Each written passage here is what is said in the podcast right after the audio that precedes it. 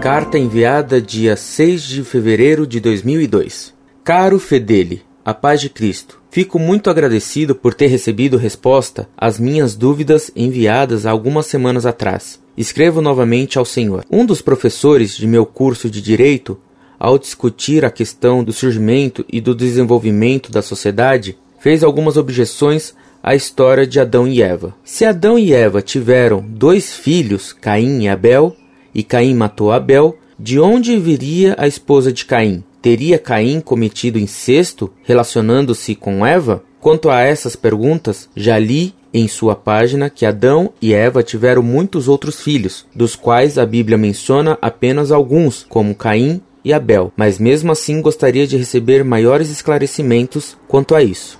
Se toda a humanidade descendente de forma filial de Adão e Eva, como explicar a diversidade de raças, como os negros, os asiáticos, os indígenas e suas diferenças físicas? Quanto a essa objeção, nunca li nada a respeito. E confesso que fico sem resposta. Pensando um pouco, cogitei a seguinte hipótese: os filhos de Adão e Eva espalharam-se pela terra e, ao longo de milhares de anos, foram adquirindo características próprias de suas regiões. Isso explicaria a diversidade étnica entre os povos, mas é uma hipótese cogitada por mim e, portanto, não tenho certeza se essa está correta. Gostaria então que o senhor me esclarecesse a respeito desses pontos, para que eu possa argumentar com mais clareza e, acima de tudo, com a verdade. Mais uma vez agradeço a atenção e a cordialidade e rezo a Deus em sua intenção. Que nosso Senhor Jesus Cristo, pela intercessão de Maria Santíssima, vos abençoe.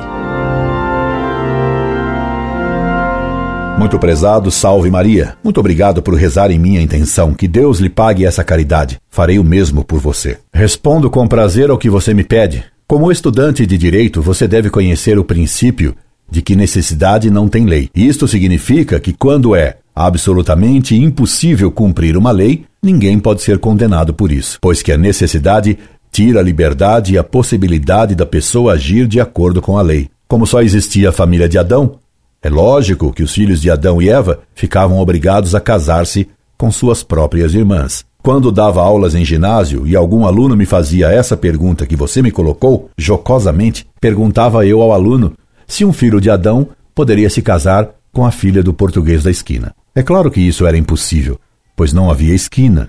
Não existia o português e nem a filha do português. Logo, os filhos de Adão eram obrigados a se casarem com suas irmãs. Já na segunda geração, o casamento deve ter passado a ser entre primos. Quanto ao surgimento de várias raças humanas, isso deve ser explicado pelo fenômeno das mutações. Vários fatores, muitos ainda desconhecidos, podem afetar o código genético de uma espécie, fazendo surgir raças diversas dentro da mesma espécie. Veja, por exemplo, quantas raças de cães existem e como elas são variadas, dando a seus elementos aspectos tão díspares como entre um cão fila e um cão chihuahua. Entretanto, todos são cães. Da mesma forma, o código genético humano, sendo afetado de alguma forma, deu origem às várias raças humanas, que nem por terem características somáticas diversas deixam de ser humanas. Portanto, todo racismo é condenável, pois as pessoas de todas as raças são naturalmente iguais. Incorde Jesus Semper,